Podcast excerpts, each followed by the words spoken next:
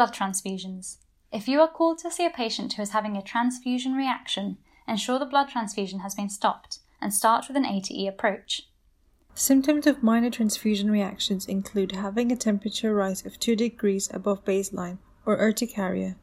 Stop the transfusion, check the patient's wristband matches the blood compatibility label, check the bag for any signs of contamination, check the patient's observations and take a quick history for any respiratory symptoms, and brief past medical history for any known cardiac or respiratory conditions.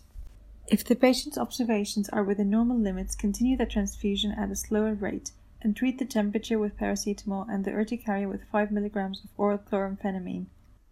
Another common complication of blood transfusions is circulatory overload.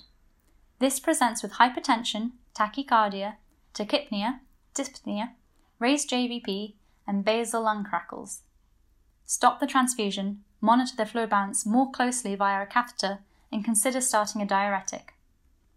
If you think the patient's having an anaphylactic reaction, call for help immediately and follow anaphylactic guidelines, giving zero point five milliliters of I M one in one thousand adrenaline, two hundred milligrams of hydrocortisone I V, twenty milligrams of chloramphenemine I V, and I V fluids. If it is likely sepsis from a contaminated unit, follow the sepsis guidelines, including I V fluids and I V antibiotics. Other life-threatening reactions, often starting within minutes of starting the blood transfusion, include acute intravascular hemolysis from an A B O incompatible red cell transfusion. This often presents with pain, flushing, oliguria, hemoglobinuria, and hemorrhage. Treat with I V fluids, close monitoring of urine output with a catheter, one hundred milligrams of I V hydrocortisone, ten milligrams of I V chlorphenamine, and paracetamol. Transfusion-related acute lung injury is seen within six hours of a blood transfusion and often presents as desaturation, breathlessness, a non-productive cough, and hypotension. Arrange a chest x-ray to confirm acute lung injury and an E C G.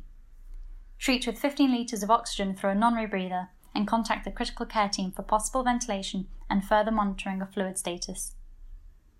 In all cases of life-threatening and severe reactions, contact the on-call haematologist and the transfusion lab, as well as your seniors and the critical care team.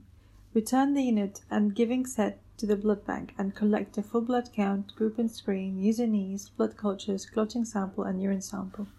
After performing your initial assessments and taking appropriate measures to resuscitate the patient, it is key to discuss the case with the responsible senior clinician for best advice on further management steps.